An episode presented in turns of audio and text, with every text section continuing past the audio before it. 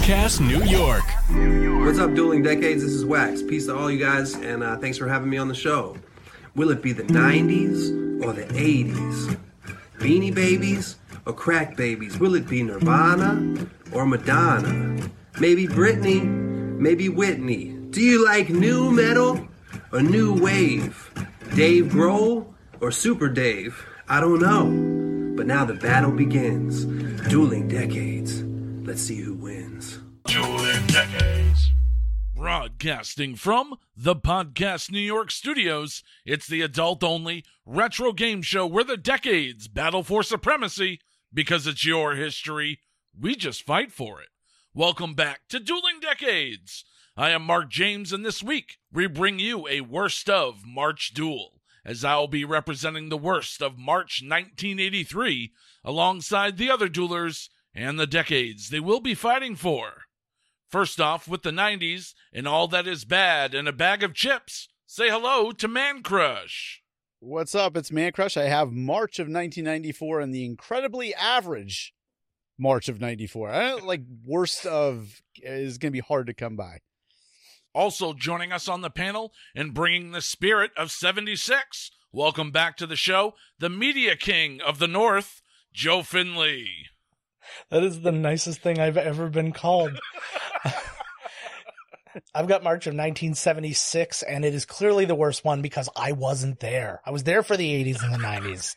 Oh, And as always, here on the show, we need somebody to adjudicate all of this awesomeness. And continuing our recent series of repeat judges on the show, he's our favorite cancer merchant, and yours too. All rise for actor, author, composer, and now two time judge, Scott Schiaffo. Thank you. Thank you. Great to be back, boys. thank you for coming. Oh, you got it. Ladies and gentlemen, the following contest will be held under Dueling Decades rules. The judges' coin flip shall decide who picks first out of the five Dueling Decades categories movies, television, music, news, and hot products. A judge's ruling will determine who wins each round, allowing the victor to choose the next available category. The first three rounds are worth one point each, with rounds four and five worth two points apiece. And in the event of a tie after all five rounds, we will go to a final wild card round. Remember, duelers, to review the show, listen, subscribe, and play along at home. It's time for more. Dueling Decades. Yeah. Let's go right down to our guest judge, Scott Schiaffo, for the coin toss. This week it'll be between myself and Joe Findlay. You know what, Joe? You have the honors to call it this week. All right, well, if we're going for the worst, we're going for the back end, so I'm calling tails. Oh. Okay, boys, here we go. It's probably going to be loud. Oh, I think you broke some. Oh, it's heads. Ah, All right, that means I win the coin toss and I have control of the board and I get to select our very first category. You know what, gentlemen? Let's go over to the television round to start things off tonight. Uh, my television selection was originally going to be a major movie release with Ryan O'Neal starring in it and the director of Secret of My Success, Herbert Ross, directing. But he quit the project and they decided to make it a TV miniseries instead. It aired over four nights, March 27th through the 30th of 1983, and it's a show that all of our moms watched, and they loved it, and for the life of us, we still cannot figure out why. The winner of four Golden Globes and another 11 other awards, I give you the story of a Catholic priest in the Australian outback during the 1920s and the beautiful granddaughter of a vast sheep station owner as they stand powerless before God's will, tormented by desire. How far are they willing to go in the name of love? In the Thorn Birds. Oh, man. God, I'm not. I'm so brain dead. I knew I knew it. And I just. Did you say a sheep station? what the fuck is that? I actually had to look up what a sheep station was. It's basically like a sheep herder. You own like a big field where you keep all the sheep. It's like a gas station in the 1800s. I caught the 920 sheep to Glasgow. So this Oh. show is so long and boring. Newspapers across the country printed a cut-out character and plot guideline for you to follow along over the four nights. Richard Chamberlain stars in this 10-hour miniseries about a priest who just wants to tap that ass. I give you The Thorn Birds on ABC. Oh man. Oh, it sounds amazing. you know what? That's what I love about the worst of episodes. I, I like I've heard the name. I've never knew what it was about. And it just comes out out of normal. Now I know what a sheep station is. I'm gonna use that all the time.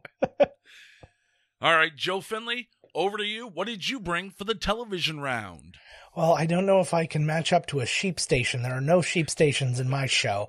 Uh, but this one's a crazy one because it was developed by Norman Lear. And in this time, especially in the 70s, it's hard to say Norman Lear and Worst in the same category. But this time you had no choice. It's based on a Saturday morning comic strip and it was starring James Coco, uh, maybe best known as, uh, as Alyssa Milano's grandfather in Who's the Boss? And Geraldine Brooks. Uh, the show was just about an overweight couple who loved each other very much and were very overweight together. They owned a deli station in, so that's deli station, sheep station, uh, in the, in the lobby of an office building. And the show was really just about these two fat people loving each other and it was filled with fat jokes. And it led to the following review. The time may have arrived for the Norman Lear factory to close down and take a serious stock of its product, and they called this a hastily concocted product, which aired NBC Wednesdays at 9:30. Uh, it was filled with all the usual tropes of the wacky neighbors and all this stuff and all that sort of thing, but it was mainly just centered around a couple of fat people being fat, and that was Norman Lear's baby, and that's what I give you is the dumplings.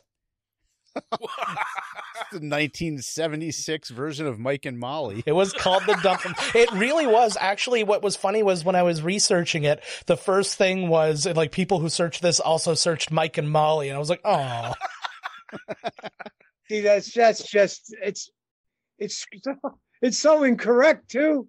Like you know, with the political incorrectness to call it that, you Mhm. never get away with that now. That's fat shaming. It's fat shaming. No, 1976. They didn't give a shit.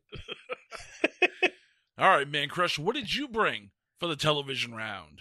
All right, so let's go March 14th, 1994. So one of the producers or former producers of the TV hit series Roseanne, Bruce Helford, he decided that sitcoms were featuring kids that just weren't representative of kids in the 90s. So he felt that all the kids were stuck in this like Leave It to Beaver era, you know, I, which I don't really get when you think about it. When you think about the shows are on in the 90s, when you Fresh Prince, Blossom, and all that, because this is an NBC show. But he thought that all these TV stereotypes for kids were growing stale. So apparently, he went to a bunch of schools in the St. Louis area and he did some research on what kids were really like. And uh, after allegedly interviewing 300 sixth graders, he felt like that he had enough ammunition to put together this new sitcom called Someone Like Me. And it's a show that will give a real depiction of kids in the 90s. And like Joe did, you know, people, and we do this a lot where people bring bad reviews. I did the opposite on a worst of episode, and I brought a good review of this show Wow. from the Arizona Daily Star, and it says someone like me can fill a void at NBC and be a huge hit. It says the uh, the Cosby kids are long gone.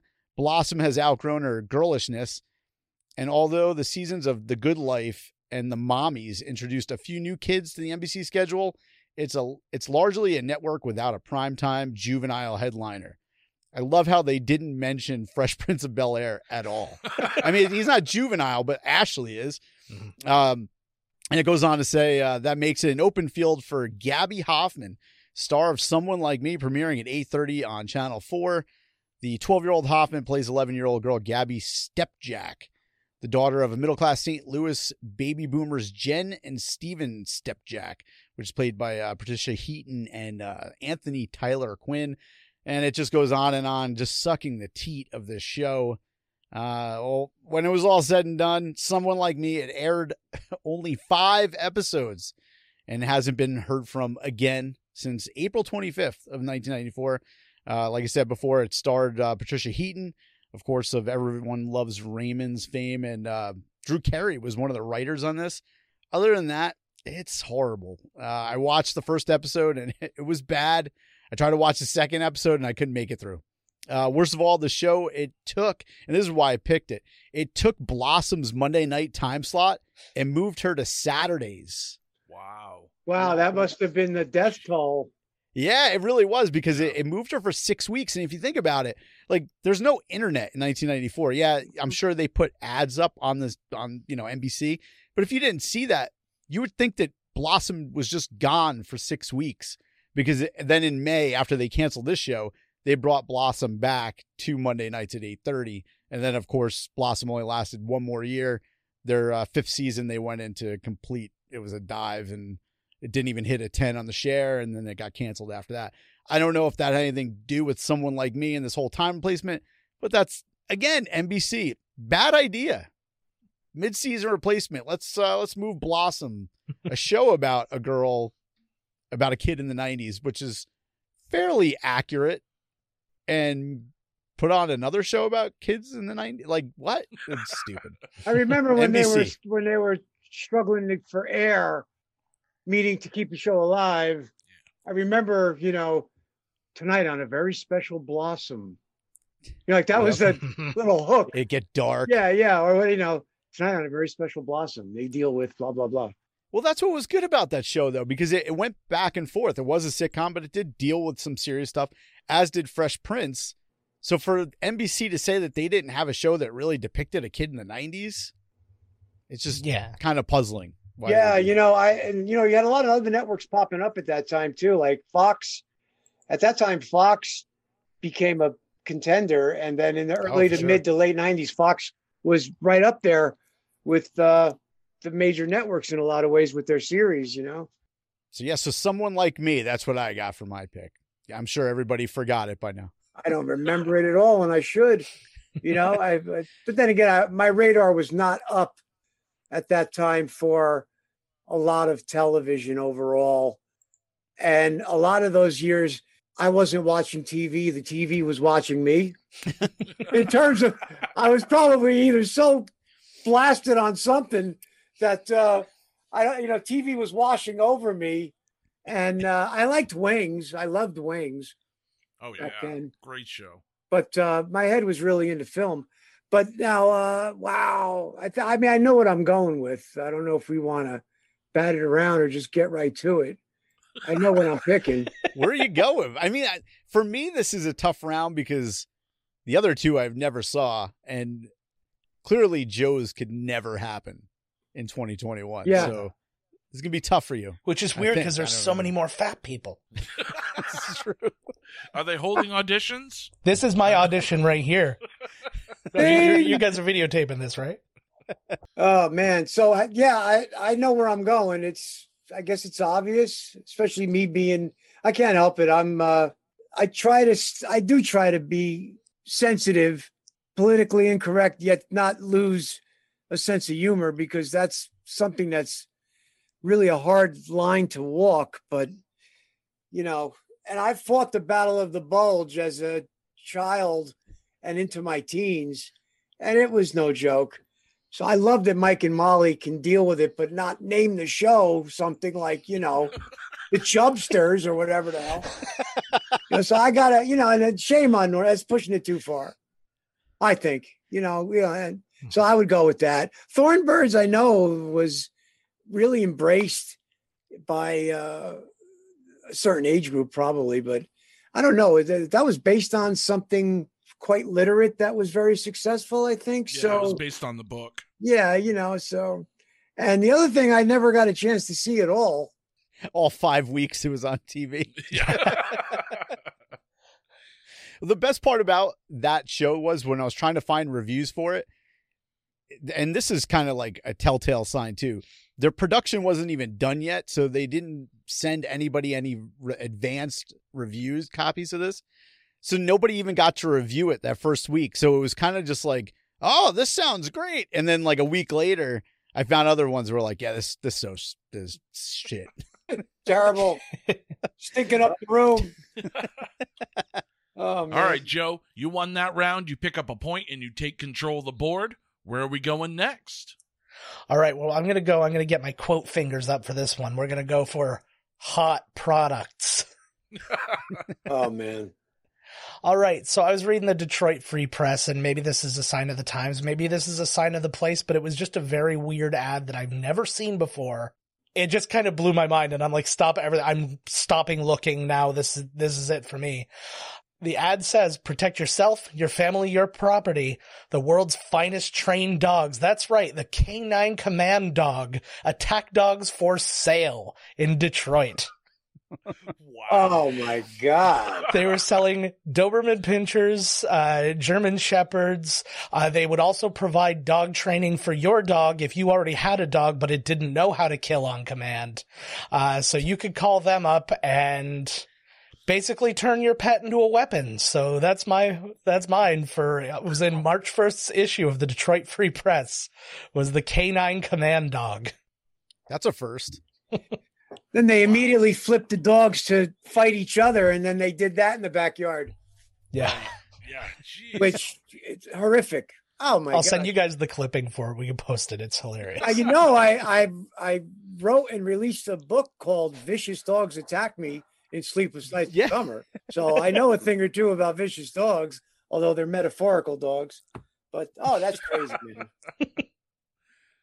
All right, guys. My hot product is a copy of Time magazine, published March 21st, 1983, and it features Chrysler's Lee Iacocca on the cover. And why is that a worst of hot product, you may ask? Well, for the answer, we're going to go over to the Billings Gazette out of Billings, Montana, March 27, 1983, where the Associated Press writes Time typo helps boost sales. About 200 newsstand copies of the March 21st issue of Time magazine may turn out to be a collector's item because of what the magazine's publicity manager calls a human error. Despite its large proofreading staff, the magazine printed about 200,000 copies of a cover that has a typographical error on it. 40,000 copies were destroyed and a new cover created at a cost of more than $100,000. The error contained is in the fold down flap in the top right hand corner of the magazine cover. It reads, A new plan of arms for control, leaving out the R in control. The typo may have urged sales, though. The article was noting that one man bought up the remaining two copies of the issue at the drugstore and said he couldn't find any other copies at any other stores. The man who declined to give his name said that he hopes most of the blooper issues that other people bought, they just read them and throw them away, making them more valuable for him to sell later on as a collector's issue. If you happen to be interested in picking one of these up, you can go on eBay right now and pick it up for 500 bucks. Whoa, damn. Yeah. It's a lot better than the uh, the Billy Ripken fuckface card that only goes for like six dollars yeah, so the and to date this is the only error ever on the cover of Time magazine. They left Damn. out the R in control. So the product is the magazine, not the not the Lee Iacocca thing, or whatever that was, right? Well, Lee Iacocca's on the cover of the Right. magazine. So I'm And- thinking, I don't think that had anything to do with DeLorean, did it? No. No. All right, Mancrush. What do you have? All right, so let's go March 20th, 1994. We're going to talk about pay per view for a minute. Uh, maybe this is the same thing. No, we talked about phones or long distance or 900 numbers the last time. Yeah, one eight hundred hot date. this one's pay per view. All my residual money went to one eight hundred hot date.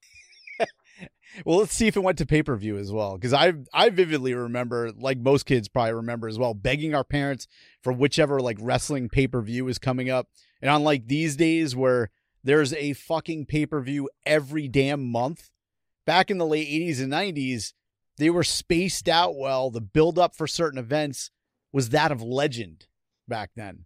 So now I didn't get all the pay per views, but there was one particular event that my friends and I would get together every year to watch every March or April, one of my friends or myself, and by that I mean, of course, my parents or their parents, or we'd use the black box, of course, would purchase uh, WWF's annual wrestling extravaganza, WrestleMania, uh, starting with WrestleMania 3.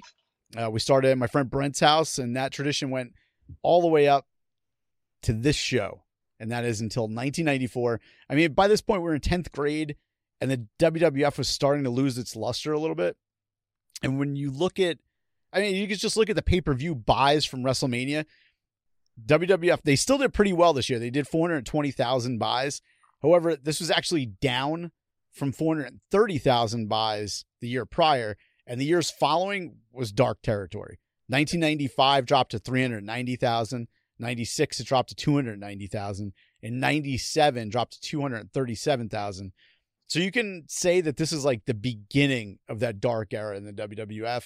I mean, just by comparison, if you look at uh, the first year that the Attitude Era really blew up in 1998, that WrestleMania did 730,000 buys. So, I mean, almost double, more than doubled, tripled, quadrupled almost uh, from uh, 97 to uh, 98.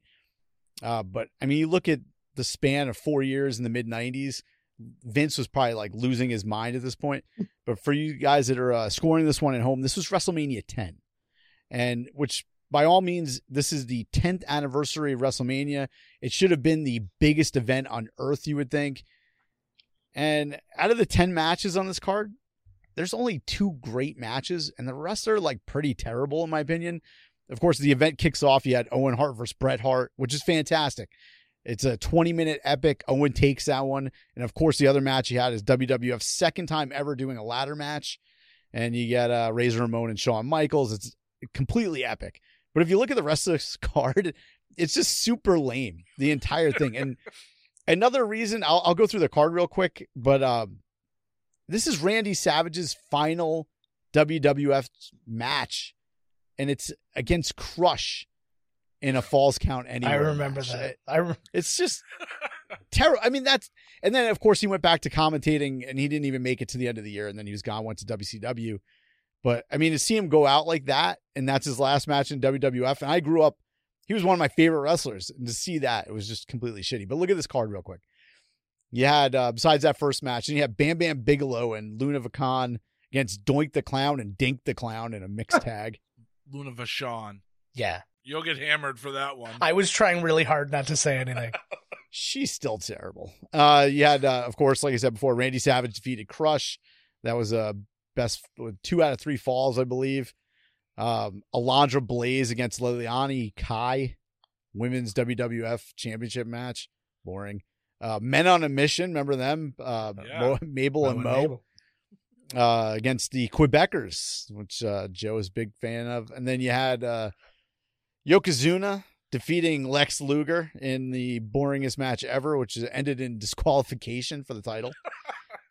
then you had Earthquake defeating Adam Bomb in 35 seconds, which is the eighth match in this card. 35 second match. Then you had, uh, of course, the ladder match was ninth.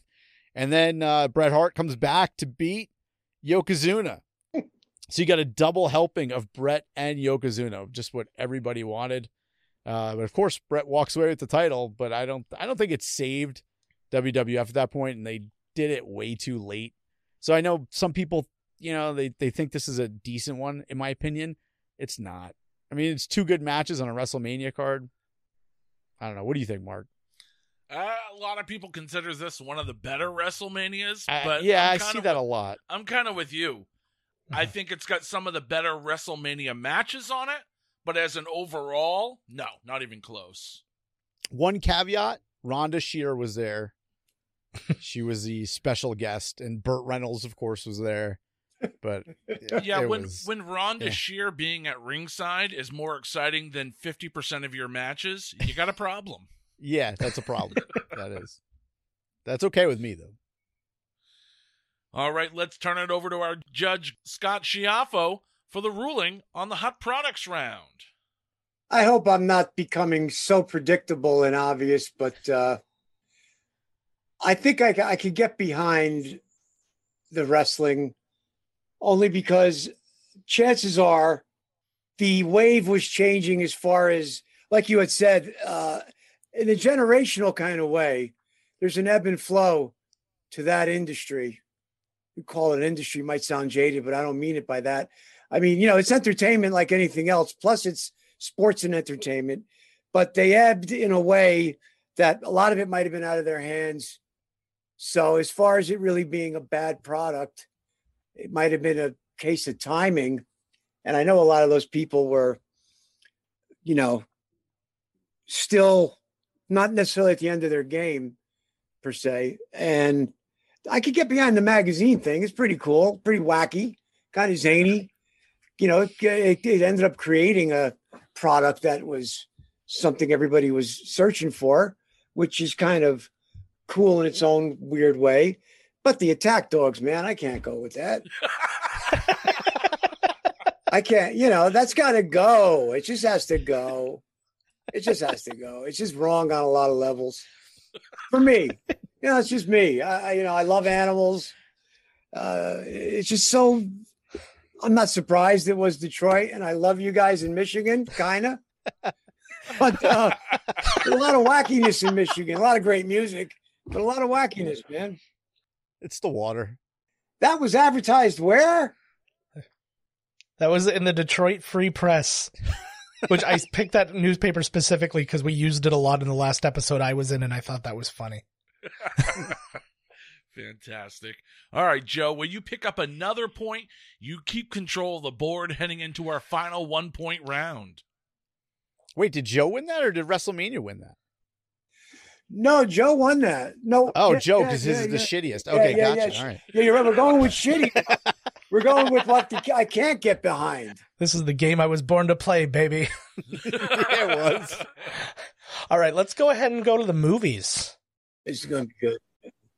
Okay, so just like I had uh, Norman Lear, you know, being synonymous with success at this time, I've got a movie with Elliott Gould and Diane Keaton and Paul Sorvino.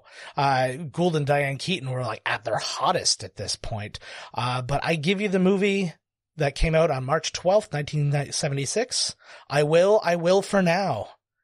And the description of the movie is as follows. The marriage of Les and Katie Bingham is in big trouble. They've already split up once and now they're giving it one more try, but the bedroom of their New York apartment is not a happy place. Les finds her too cold. Katie finds him too fast. um, that, that's actually in the tech. No, um, this movie just got pounded in the uh, by the critics. Uh, Roger Ebert uh, gave the film one star and wrote, "The film moves at a leaden pace, interrupted only by its dead halts and the actors standing around looking appalled at themselves after being forced to recite dialogue like, I still love that hard-nosed little dumpling. Dumpling again. Uh, he said, there will be worse movies this year, but probably none so stupefying. Uh, Richard Eder of the New York Times said it's a stale 1950s pound cake of a movie that should make people happy that they don't make movies like that anymore. John Pym of the Monthly Film Bulletin wrote, a relentless flow of innuendo, wisecracks, and an attempted tone of sexual sophistication. And Elliott Gould himself said that the movie was not fully realized and he only did it so he could work with Diane Keaton. Who directed? Uh, very good question. Norman Panama directed this movie, and as goes with all worst movies, this was his final film as a director. Uh, Was it his first and only? No, don't tell me. It was not his, he had a lot of films and he did not die or retire after this. He just stopped directing movies. Okay, wow. so I give you, I will, I will for now. Sounds like his career. Amazing. if I can't remember the title, there's a problem. Yeah. For movies of that era, 70s and 80s, but Okay, guys, for my movies pick, this is the film where a conservative politician has to rush down to Florida to see one of his children to avoid political scandal. No, it's not The Birdcage. It's the movie where some nerdy college students go down to Fort Lauderdale on spring break and stay at a shady motel. No, it's not Revenge of the Nerds 2. Oh, This is the movie that came out long before those good movies. My worst of is 1983's Spring Break.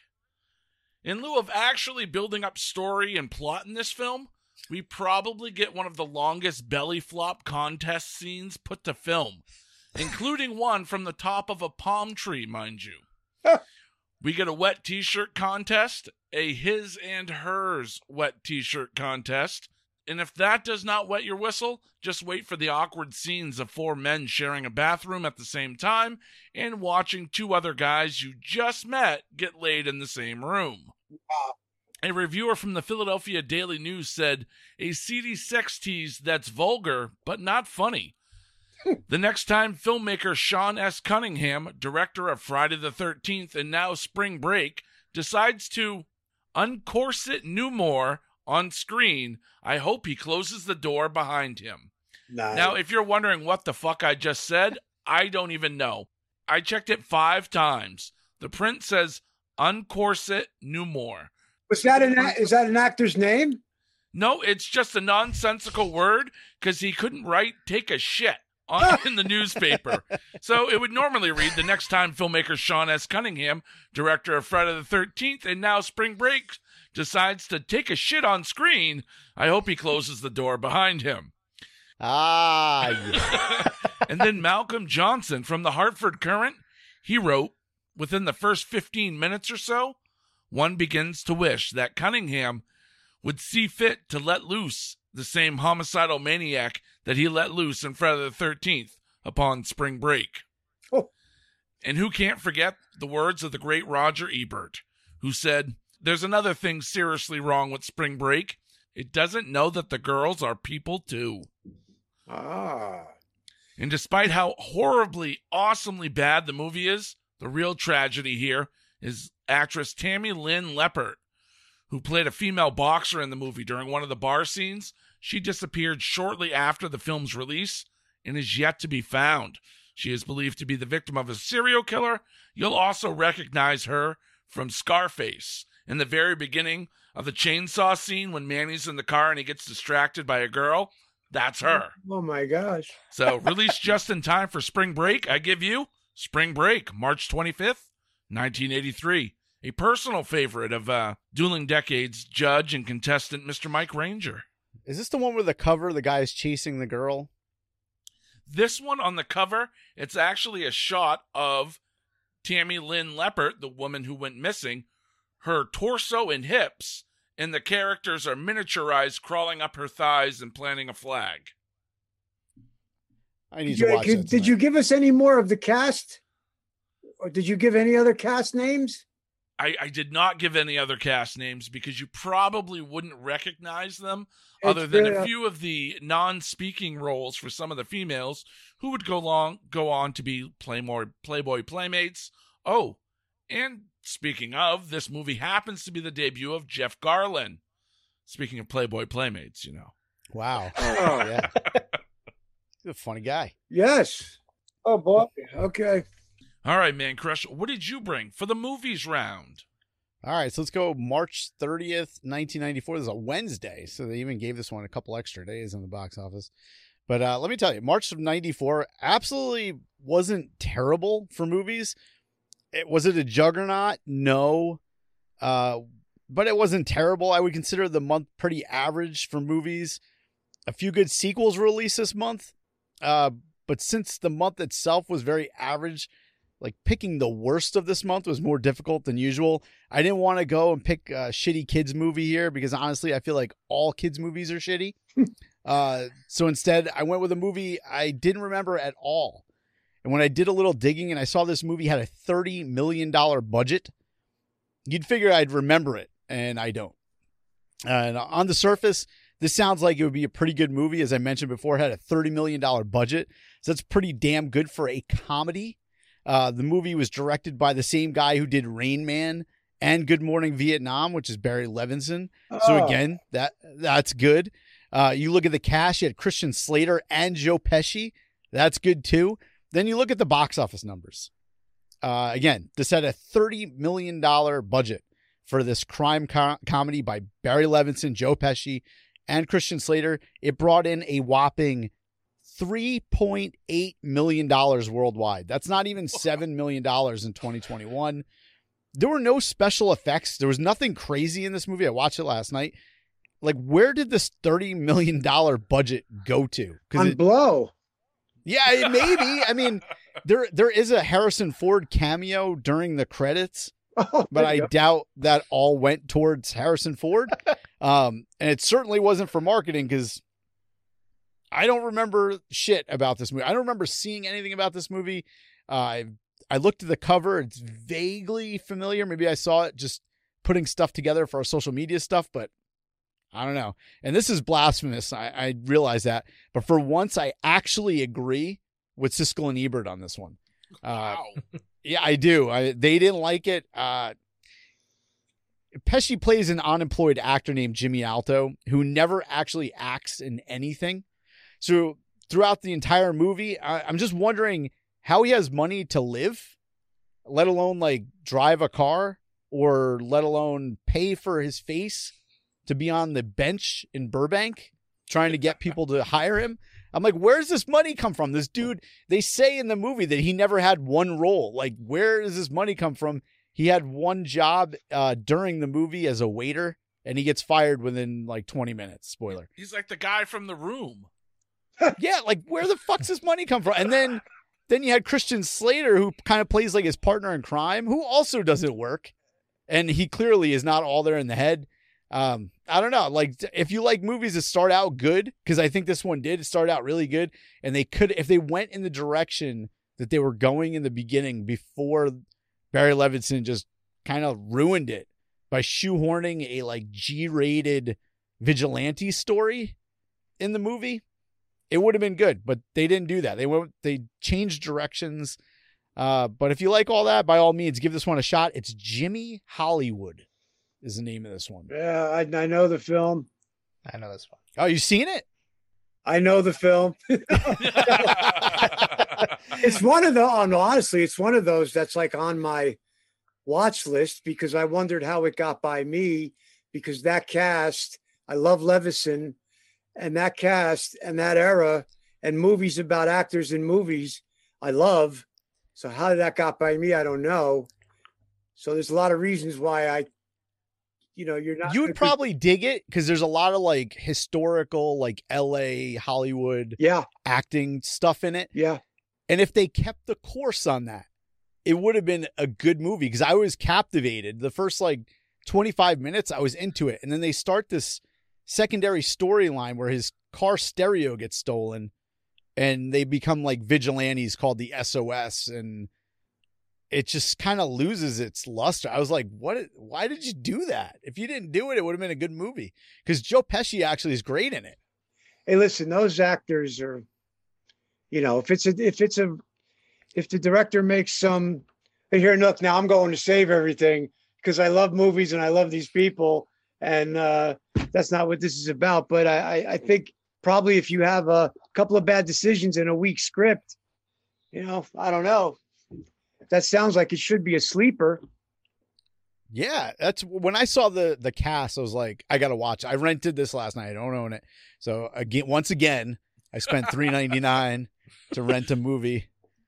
where, Uh, where it's did like, you uh, how did you in row. rent, rent it where it, Um, this this one I did on VOD. I think I got it off of Prime. It was Okay. three ninety nine on Prime. All right.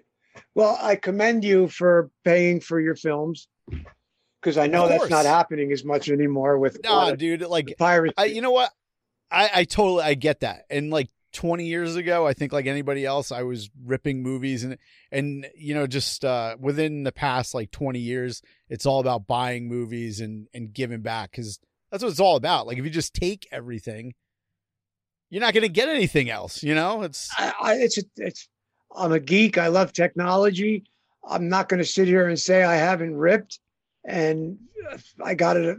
uh, You know, I walk a tightrope with this reality because I'm part of the business, and I'm also a giant fan who like just loves to fill up his black hole with as many movies and and records as I can at any you know. And I don't have an endless budget for those things. And it's crazy once things become too easy, how hard it is to flip the switch back to getting into the mindset sure. of I'm supposed to be paying for this.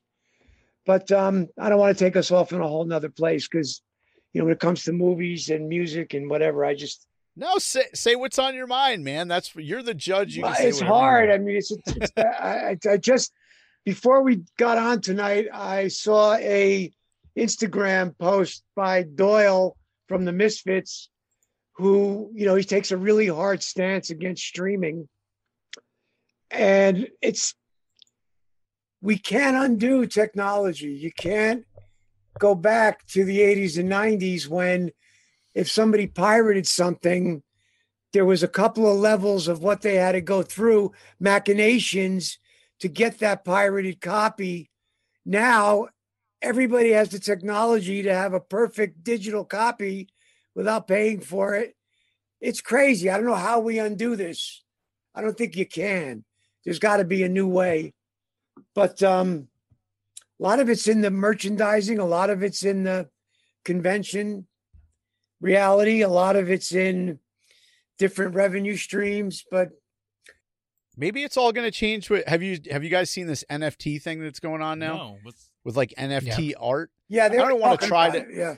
Yeah, I don't want to try to explain it because I'll sound like an idiot because I don't know all about it. But it's basically based on the same thing as like Bitcoin is. okay? Yeah, Uh, you know, like it's using the same algorithms and stuff. It's very odd to me though that people are pay- like somebody just bought a painting. A, d- it's a JPEG. Somebody bought a JPEG of uh I forgot the the guy's name, the artist, but it was sixty nine million dollars. Somebody paid for it, but it's it's got like a digital signature on it, and it can't be like reproduced and all this. That's gonna come down the line where everything is on the same thing. I mean, it, that's a really expensive desktop wallpaper right there. Yeah, no shit. No shit. And it, Well, how there's about the- different websites. How about that do Wu. Tang? The Wu Tang record that was like a one-off digital that some maniac bought. Martin Shkreli. Yeah, the douchebag. Yeah, Martin Shkreli, the guy who like made the AIDS medicine, like and then took it away or 500 bucks overpriced it or whatever. And somehow the Wu Tang got caught up in that. But I, I, you know, this is a difficult subject, and this is a tough category round for me because you know, because I, because I dig so many of the people involved in Joe's and Mancrush's choices. I can't nuke them. The fact that that poor woman went missing, and is on the goddamn cover, is horrible. So I got to go thumbs down on that one and, and agree with it. And it's not the movie's fault. It's got bad mojo or it's got some bad juju to it.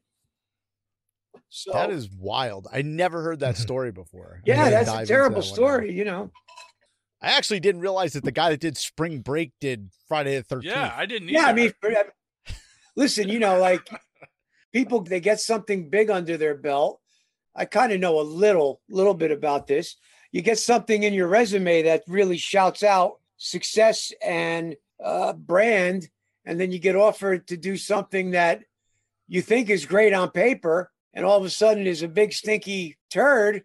It's not always easy to decipher that at the time. Have you ever been part of that? Is that what you're alluding to? Was that you, Scott? Uh, thankfully, I never was in a place where I personally was in such demand that somebody threw a big amount of dollars at me to be involved in a project that really stunk on ice. I did stinkers for very little money. No, no, independent film and independent music made it too easy for us to do things that were passion projects that still, excuse me, ended up with the same fate, whether there was a lot of money involved or whether there wasn't. So I don't want to poop on anybody's parade if that's making, excuse me, making any sense. No, I I get it. Yeah. I, I think that's a good point though that you made. Like the movie that I selected, Jimmy Hollywood, if they got actors that were, you know, synonymous in the independent scene, I think that movie would have done really well. Like to spend thirty million dollars on a movie, obviously that had to go towards Joe Pesci Right. and Christian Slater, that thirty million Mhm. bucks. And you said Ford, Harrison Ford has a cameo? Yeah, it's a cameo. It's during the credits. So like even if you stuck around that long to see that cameo, And it's, It's like- Levinson.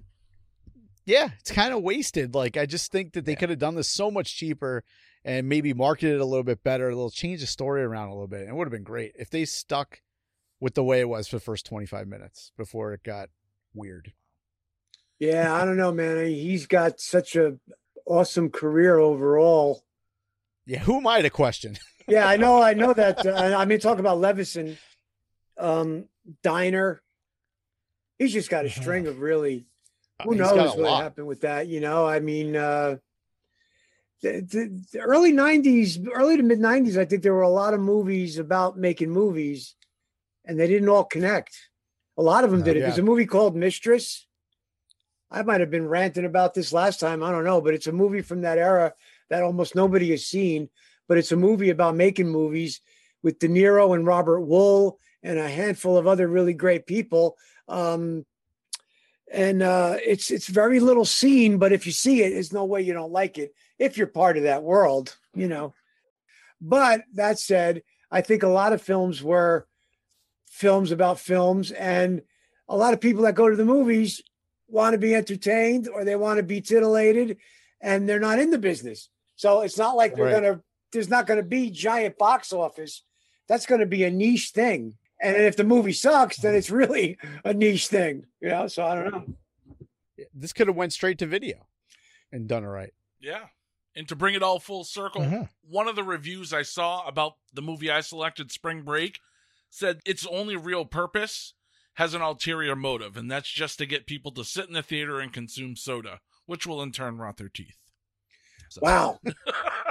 Holy It is hell. 1983. Right. Yeah, it's all about the concession stand. All right, duelers. So I pick up a point in that round, but unfortunately, I am still trailing Joe as we head into our first two point round, and that's going to be the news round. So we'll summarize an article by Stephen A. Marquez of the St. Petersburg Times, March 16th, 1983, where the headline reads Go easy on him, says victim. No, says judge. Having served prison time himself, Paul Lydon could sympathize with Joseph Dupree. So Lydon asked the judge Tuesday to go easy on Dupree, even though Dupree helped push Lydon out of a second floor balcony, cracking his skull. Now that I'm back to normal, I would ask the judge to be lenient on him. Lydon told the judge right after the jury took a mere 30 minutes to convict Dupree. Then the judge imposed the maximum 15 year sentence, calling the crime one of the most senseless ever to come before him. The defense and prosecuting attorneys both agreed the crime was senseless, and both asked the jury to send Dupree to jail. Where they differed, though, was on the charge, with the state arguing that this was beyond negligence and it was intentional, and that stupidity, it's not a defense, and dumbness, that's not a defense either. So you're probably asking, well, what the hell happened? Well, during a party at a second floor apartment, Lydon said he passed out on a living room couch. A third dude named Harris, who earlier pleaded guilty and received only a five year pri- prison sentence for his part in all of this, well, he was at a party with Dupree when Harris said, I don't like that motherfucker. And then another partygoer said, Well, if you don't like him, throw him off the balcony. So Harris grabbed the unconscious Lydon's legs, and Dupree grabbed his arms. They carried him up to the balcony and pushed him over the railing. Then they turned to each other, smiled, and walked back into the party. Lydon testified that he remembers nothing about the incident, the party, and he doesn't know either of his assailants. And he said he was kind of angry because Dupree, he got a tougher sentence than Harris. You know, I thought in the end, he said, I just thought the guy got a raw deal. I just got out of prison myself two days before that happened on a marijuana charge. So the guy gets out of prison two days later, goes to a party, gets thrown off a balcony, gets his skull cracked. That's why you don't drink Cisco. Oh man, I don't even know where to go with that one. That's so the dude that got his head cracked open had just gotten out of jail, yep. and we don't really know why he talked to. I guess leniency because he could see the plight of jail and he wasn't that badly hurt. Right. You know, he only got his skull cracked open, you know. Yeah. And unfortunately, it's not the victim. The victim. It's not really the victim's place to prescribe the penance. True. That's the, the judicial system, which is we know is top notch. of course. Of course. All right, Joe Findlay, let's turn it over to you. What do you have for the news round? Hey, we all know that bad news is my specialty, and I am going to bring it this week. Sit around, sit down, my friends. Uh, let's talk about Karen Ann Quinlan. Uh, she was a 21 year old who went into a persistent vegetative state after she stopped breathing for 15 minutes two times after mixing alcohol with tranquilizers. Uh, so she's in this coma. Her father wants to take her off her ventilator. He, uh, he doesn't want her being kept alive by any artificial means. The hospital refuses to do it because the police threaten to arrest them for murder if they do that. Uh, he is not the legal guardian. The courts appointed a guardian because she was uh, not a minor. So the courts appointed a separate guardian. So he hired a theological lawyer to sue to become the legal guardian of his own daughter and lost. He had to sue again. He lost again. He appealed. He went to the state Supreme Court and finally won the right in uh, the New Jersey State Supreme Court to shut off this uh, girl's ventilator. So uh, it was actually a pioneering case in the uh, right to die uh, forum of justice. Uh, but after all that time, it was quite some time, uh, going through lawsuits and his, uh, family, her family was finally going to have some closure and peace until they take her off the ventilator and she doesn't die. Yeah, I remember. I I remember. Tough. She lived f- for another 11 years in a persistent, persistent vegetative state. Uh, they did not want to go through everything again, uh, with removing her feeding tube, which would have been the final straw. Uh, she eventually died on her own. Oh, sorry, nine years after 9-11, uh, she died of pneumonia, uh, in that, uh, in that coma. So the, just the unfortunate thing, obviously the whole thing is sad and unfortunate, but the idea to go through all of that to let your daughter go in peace and then she does not go in peace. She stays for almost another decade. That appeal case was March 31st, 1976, and that was just a really, really sad situation. That really, I remember that. I I remember it pretty well. Actually, it's horrible. It was a, bicent, bicentennial year.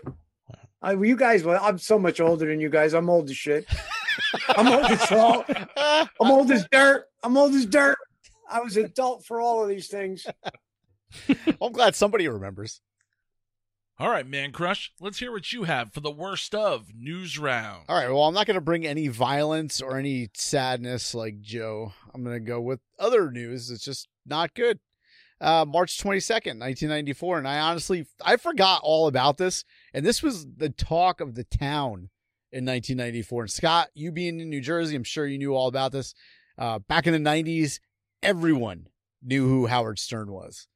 And if Yeah. yeah, if you were by a radio in the morning, chances were you were listening to Howard Stern. I had a friend of mine whose brother was a cop in our local police department, and I remember him telling us that if you were gonna commit a crime, to do it for the four hours that uh, Howard was broadcasting on K Rock, because uh, for those four hours, the cops in our city they were parked. They had like a map of where service of K Rock came in, and the cops would park there for all four hours so they can listen to the entire show. That's not my news story. That's just a tidbit on this is how deep it was back then with people listening to Howard every morning, like religiously. Uh, but here's a story. Uh, this is out of the Daily News and it's titled uh, Stern's Burnin' to be Gov. Radio bad boy Howard Stern instantly became the best known challenger to Mario Cuomo, of course, is the uh, the father of notorious douchebag Andrew Cuomo uh, when he announced plans on Tuesday to run for governor. Stern's platform is as follows pass the death penalty, get road crews to work only at night, and stagger highway tolls to prevent traffic jams. Once all three of these goals are achieved, Stern promised he will resign and turn New York over to the as yet unnamed lieutenant governor. Uh, he said, and I quote, I am going to win. Stern told the roughly 3 million listeners of his nationally syndicated show, I'm going to be the next governor of New York. That's a quote. At the very least, his name recognition is miles ahead of the current crop of GOP challengers Richard Rosenbaum, George Pataki, and Bill Green. Stern hopes to run on the Libertarian ticket, and he said, uh, wait until the inauguration it'll be wild. That's a quote from him. And FYI, uh, there was a daily news call in poll a week after he announced, and Stern support on that poll 10 to 1 in support of Howard Stern.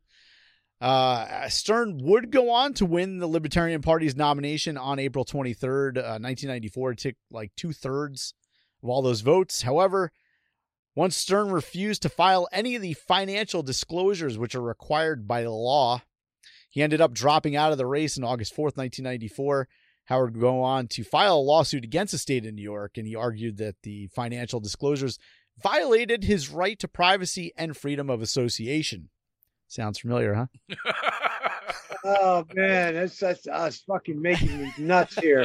I'm seething at this. Uh, when that when that suit was denied, he withdrew from the race, and George Pataki dethroned Mario Cuomo. So, uh, and that was uh, it would have been Cuomo's fourth run at governor. Just think of what would have been with Howard Stern as governor.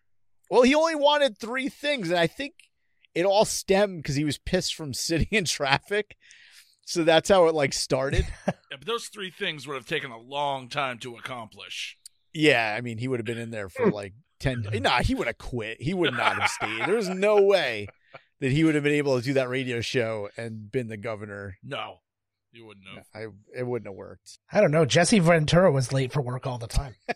He's the uh he's the king of all media for a reason, and there was truly mania for him during those years, late '80s, early '90s. He was he was like the Elvis of radio, but for the whole shock thing, there's good and bad to it. Because if you remember the movie The Fisher King, Yeah. Yep, yep. yeah, there's a shock jock in that that talks about something pretty heinous, and then somebody who doesn't have all their marbles follows through with it. And it's a horrible story and heartbreaking. And some say that was sort of based on or pitted at Stern. But um and I you know I, I dig Howard. I was never a you know I was never a hardcore Howard guy, but I dug a lot of what he did and I I didn't stay that connected to it in those years because probably I didn't really get my political antenna up until I became an old salty man. Kind of keep my eye a little bit, and now you can't help it because politics is the new championship wrestling. it really is. Yeah, brother. Yeah, it's like pick a side or you know whatever. And I'm not digging There's it like either, believe me. factions. Yeah, I, I don't dig it at all. Yeah. But it's pretty ironic that Stern, I'm forgetting completely that Stern was in the same pickle that 45 ended up in, which is show your taxes or shut your mouth. And and he just bailed. He said, "Fuck it." well, you know, uh, you know, Stern bailed, but what happened to the other boy is still, I don't know. Uh, it's just a hot, hot, hot, hot button topic, man. Um, Watch this space. I uh now we're going for Whatever you feel like is the worst. Whatever whatever one tickles you the worst. Or you could just pick mine. Fine. I just don't want to hear Mancrush ever talk about a bad tickle again. Speaking of Cuomo, it's hard, man. It's really hard. That's what she said. Yeah. I served that one up to you on a plate. There's so much. I mean, this is, I mean, uh, you know, I'm I'm a hypersensitive dude, and it's sometimes it's good and sometimes it's not so good. But the things that are behind, even the story, yeah, on the surface, it looks like idiots got drunk and threw a guy out the window who was also an idiot, and they all get what they deserve. But there's a, there's a lot more to that because addiction is a miserable, horrible thing that makes people do ridiculous, horrible things. And uh, it's hard to get on a soapbox with that for me because I was one of those people, and I thank God I never hurt anybody directly other than myself. But that happens with addiction and blackout drinking. So that's a terrible story, but I don't know where to go with that. And the Quinlan thing's another almost, there's shades of that in there. That's just a heartbreaking story all around. But I don't know. The thing with Stern is, I'm going to go with that because Yeah. uh, Still in the game. I just, um, everybody got away a little. I mean, everybody's unscathed from that story. The other two stories, there's a lot of hurt people and a lot of people who are suffering in ways they might not even know they're suffering. Yeah, I mean people probably would have suffered if Howard Stern was the governor. but That's funny. I'm thinking about the outcome more than anything else. I mean, the people in uh, in Mark and Joe's stories, there's a humanity thing there that it's, I don't know, it's it's horrible, but uh, some of that had to come out. With with the Stern thing, I think, obviously nobody learned a lesson from Stern. it's not it's never going to stop. I mean you i just saw on the news yesterday meghan markle's thinking of running for the democratic ticket. Like what like it's never going to end. It's never going to end. It's people have too No, much power happen. now with social media and everything else. You could be an absolute nobody and you have an audience in front of you. And Well, you know that you bring up a really good point that I don't think anybody's really talking about in this way, but uh, our political system, the country is a experiment and it seemed to be going well for quite a while, but I think we took a fucking terrifying turn and I don't know how we get the ship right again to be honest with you. I I'm just an actor musician and you know, I I always used to say I hope that better minds than mine will prevail. That's just who the fuck. I don't have any idea now. i i do i think stern should run again Yeah. Yeah. All right, duelers. Well, you know what? Just like a good porno, Mancrush comes from behind and he ties up this game with Joe, heading into the final music round. Woo! This is going to be hard for me. I, did you say i come from on joe from behind jesus There's only one reason I do this show. Oh man, All right. Money all right, shot. All right. All right. So let's go. Um, actually, you know what? I'm going to defer. I won that round. I'm going to defer. Joe, you get to start off the music round. All right. Well, I'm going to take you to March 9th, 1976, and I'm going to take you to the first day of the North American tour of The Who at the Boston Garden. Keith Moon passes out two songs in and the show gets canceled. Wow. I'm not, it's, it's not done from there, but that's the very first day of their North American tour. As he passes out, they cancel, they postpone the, the show. Uh, he passed out over his drum kit and, uh, they had to reschedule and they pulled him out. Uh, in a previous time when he passed out on his drum kit, because this is not a first, but in a previous time, he had, they literally just called somebody up. They're like, does anybody know how to play the drums and know our songs? And as somebody from the audience came up and finished the show. yeah. There's some big shoes to fill. Now did they did they did they they did reschedule the show and make good on the show? They did reschedule this show, yeah, and um the next day uh so he's up and at him again. He just tries to he he tries to destroy his entire hotel room. He had cuts himself so bad he passed out and he was bleeding out in his hotel room. Was found by uh, Bill Curbishley, their manager, took him to the hospital and yelled at him. He's like, "I'm gonna get the doctor to get you nice and fit, so uh, so you're back within two days, because I want to break your fucking jaw. You fucked this band around so many times, and I'm not having it anymore." Uh, the doctors said that if he, uh, he had not gotten there in time and intervened, Moon would have definitely bled to death. Uh, they suggested that, uh, Daltrey and, uh, Roger Daltrey and Pete Entwistle had uh, discussed firing him at this point. Uh, they didn't believe he was going to be able to make it through the remainder of the tour. He did, but he was up right afterwards. He was hospitalized again. Uh, that was on August 8th, so we're a little beyond now. Uh, but he had just gone in for, uh, exhaustion and they were concerned now that he wasn't going to make it to the Canadian leg of the tour.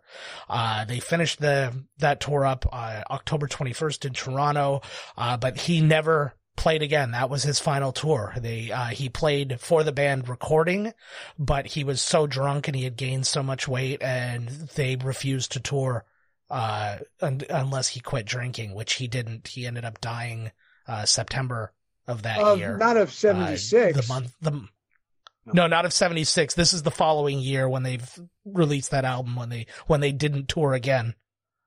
Uh, but either way, uh, just going back to March 9th there, which is kind of the whole thing, is the very first day of the tour is the beginning of the end for Keith Moon and the Who. September uh, 7th, 1978 Yeah. is when he died. Oh, okay. So there was a gap period between the When recordings. when he used to seventy eight's when he died. Yeah. Yeah. Yeah. Um. Yeah, that's tough. Okay, let's let's hear them out because And that's why they probably didn't use him in that new Bill and Ted's movie. Because like when they picked the drummer for that movie, I was like, oh, it's gonna be Keith Moon or. And I think we talked about this with Mhm. somebody like months ago, and these are the reasons why they didn't Correct. use him for that movie. Yeah. All right, so I'll get my pick out of the way here because, you know, largely I'm out of this game. That's not true. If you win this round, you win the game. You got one point. Oh, yeah, I guess that's true. He's not coming into this with the confidence, Scott. Just ignore him. Not so much, not so much. All right, guys, we'll hop the pond over to The Guardian, London, England, for an album unfortunately released on March 4th, 1983 Orchestral Maneuvers in the Dark, Dazzle Ships, in which a well known electronics band tried to break away from the formula that has made them successful, gallantly attempt new and experimental things, and it ends up in a horrible mess. OMD are best known for exquisite electronic ballads like Joan of Arc, uh, but they have now left the pretty tinkling to their Merseyside colleagues, as much of the uh, new album tackles a bleak new world of robotics and genetic engineering. Much of the album consists of long overdubbed bursts of radio signals and noises, and they're not used with subtlety, but merely stuck in there for an alienating effect. So there's a call from Radio Prague, electronic beeps and a squeal, and even a montage of time checks. And against this, there are robot like songs like the ABC auto industry or genetic engineering. So I give you OMD, Orchestral Maneuvers in the Dark, with their fourth album, Dazzle Ships, released March 4th, 1983. Don't bother checking it out.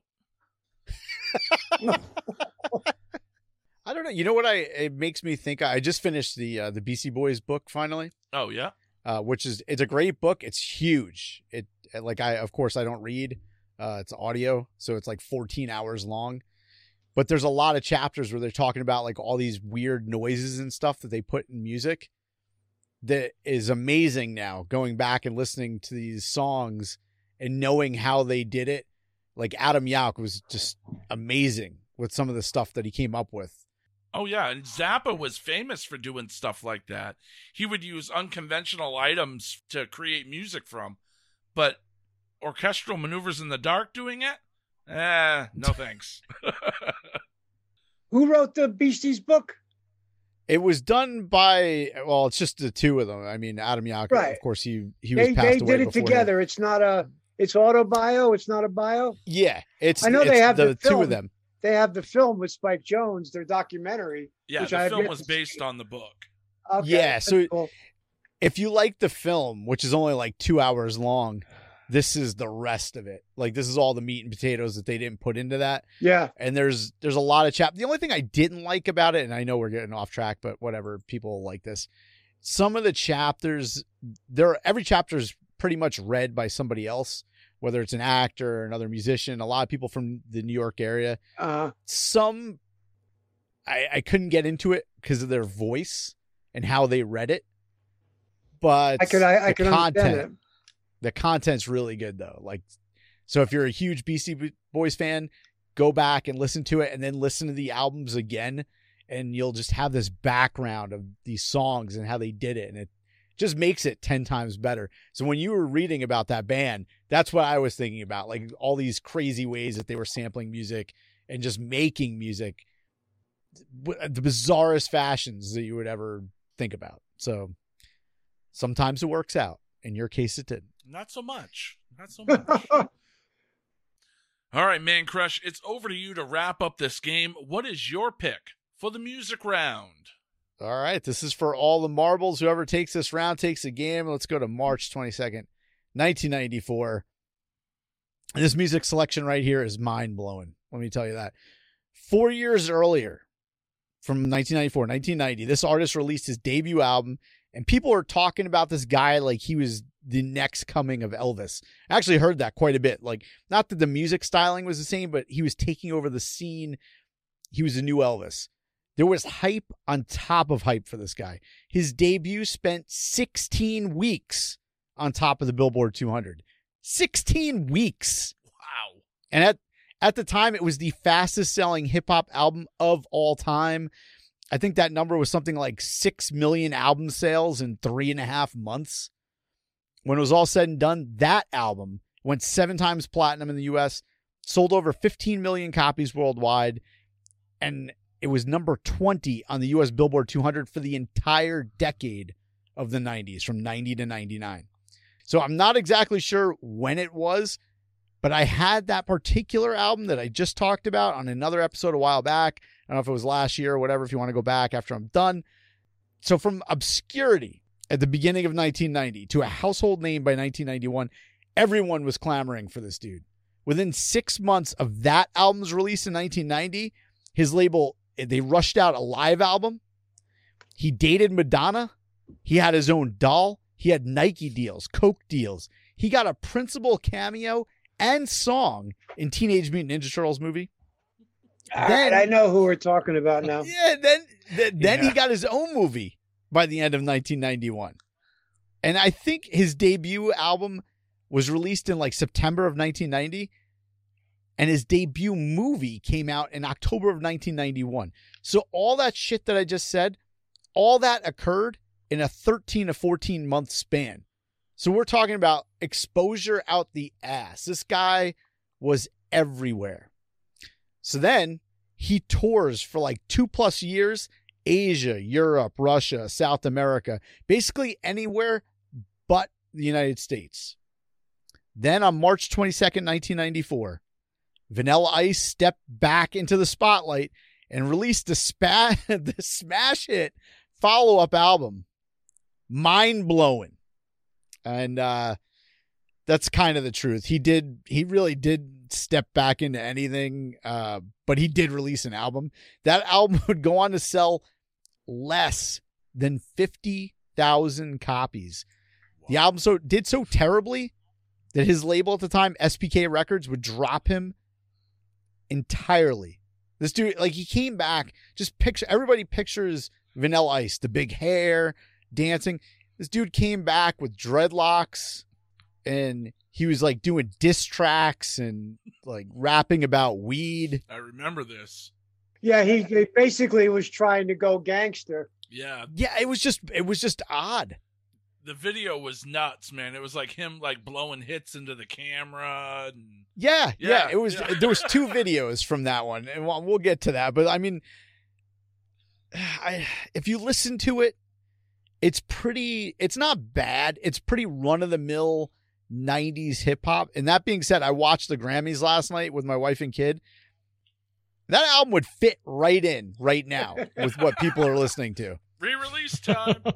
Seriously, if Ace of Base was releasing an album right now, they would be killing it at the Grammys because half the stuff that I listened to last night, I was like, this is like, I feel like I'm listening to middle of the road 90s stuff, and these are all like huge hits. but if you're in the mood for like diss tracks about like Mark Wahlberg and lots of lyrics about weed, go and check out Mind Blowing by Vanilla Ice. And I think the, you were talking about, uh, was it the Roll 'em Up video? Yes. Yes. Yeah. That was one of the singles from that. Yeah, I, I remember specifically now that you bring it up, man. I used to sit and watch The Box and wait for that video all the time. It's bizarre. it's bizarro land. He didn't even really dance in those videos either. He's just kind of like hanging out with a bunch of people. Yeah, he's just kind of just like leaning and you know doing trying to do like the gangster lean, but yeah, it's bad, man. The backlash on him was severe. I mean, I lived through all that. I was an adult. My band was almost signed to SBK at that time. So I'm all aware of SBK Records and the other artists on it. He was a novelty. I mean, at best, originally, he seemed like something really cool. And they used the Queen, uh, you know, to use the Queen sample was cool, kind of. But it went downhill fast, and he just kind of looked almost um, I don't want to say silly, but it he just wasn't plausible. And then when they tried to rifle him back as a gangster, it didn't work out well for him. But he went on, and he, the guy, you know, I know some of his story, and he soldiered on, and he reinvented himself more than once. So I give him props for that. Since you know about SBK though, because I heard rumors that because there was a supposedly it was like an autobiography that came out about his life This is like probably like 91, 92. They put it out and they were they put all this bullshit that we knew in high school like oh he grew up in like Miami and went to all the worst schools and drive-by shootings. And they supposedly it was SBK that put together that biography that was all bullshit. And then he like came back and was like none of that's true.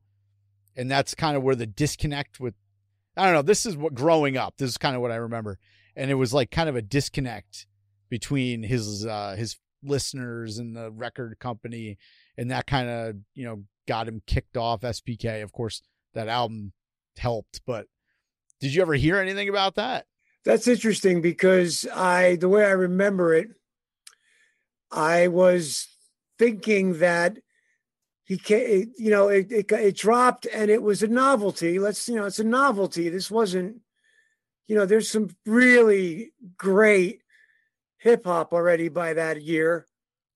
Um, no matter what skin color you were, you know, uh, I say that now because back then there was a talk about disconnect. There was a line in the sand too about what color your skin was and if you were allowed to rap.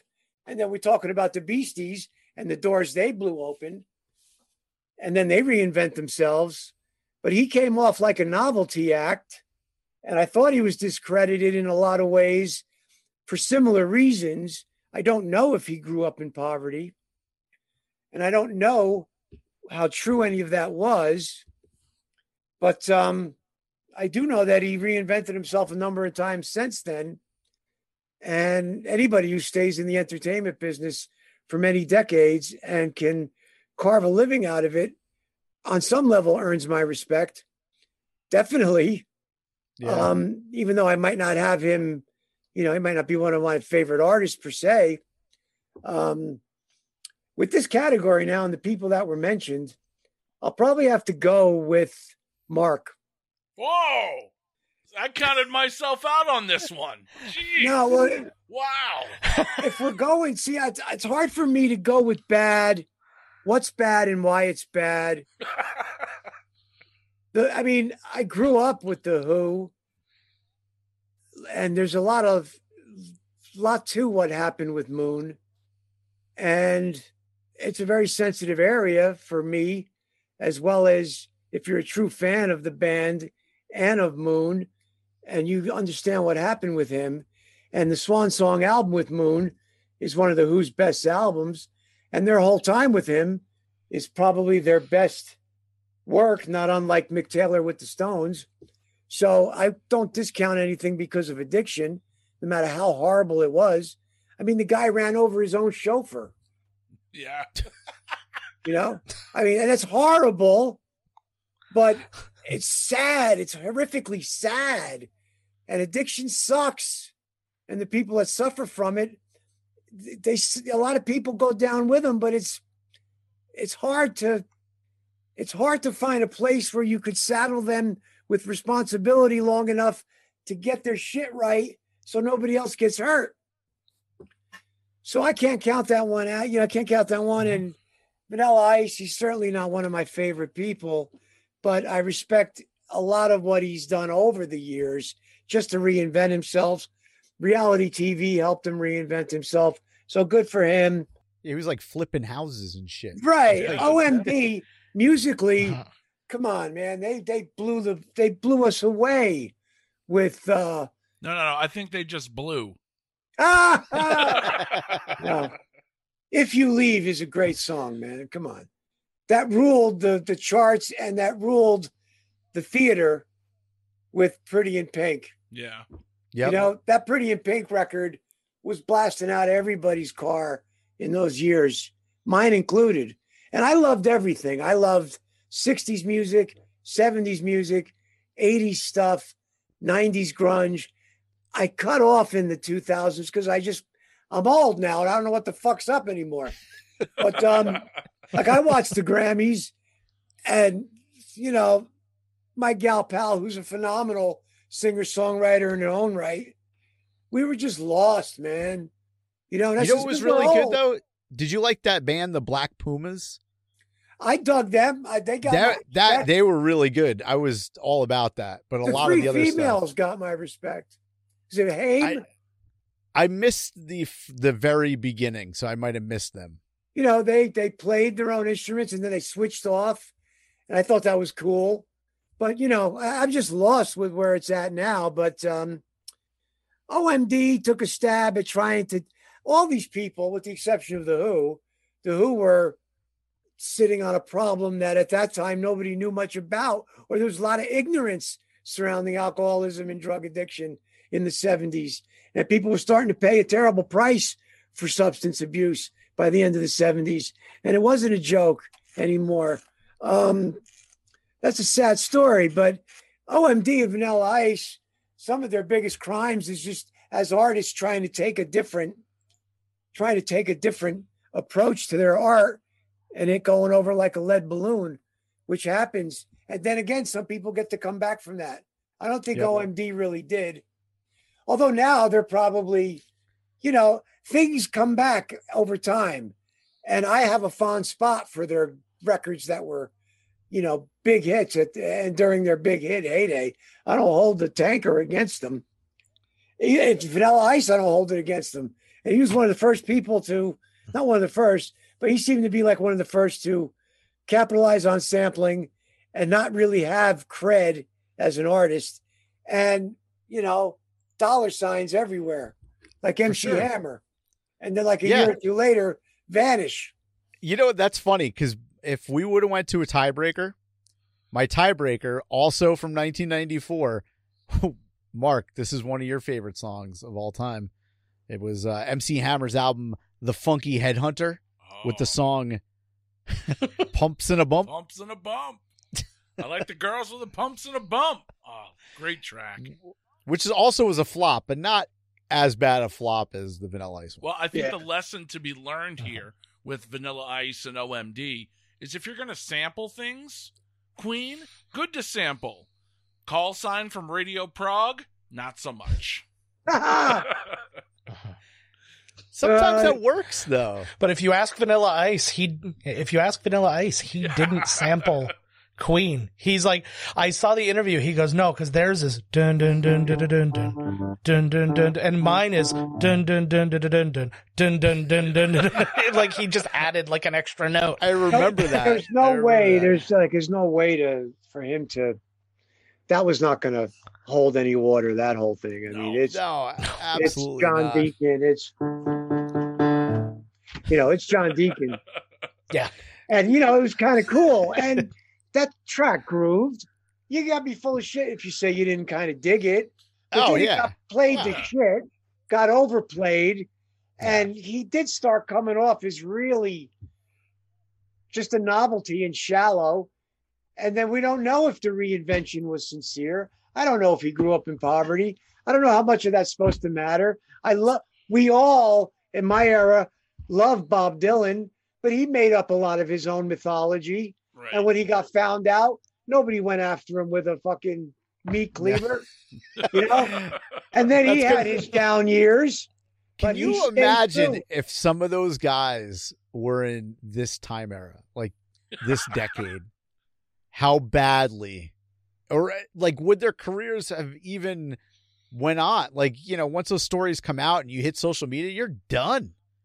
Can you imagine some of those? We Yeah. might not have ever gotten a second album or anything else. I don't know, man. Keith Moon probably could have made some really great TikTok videos.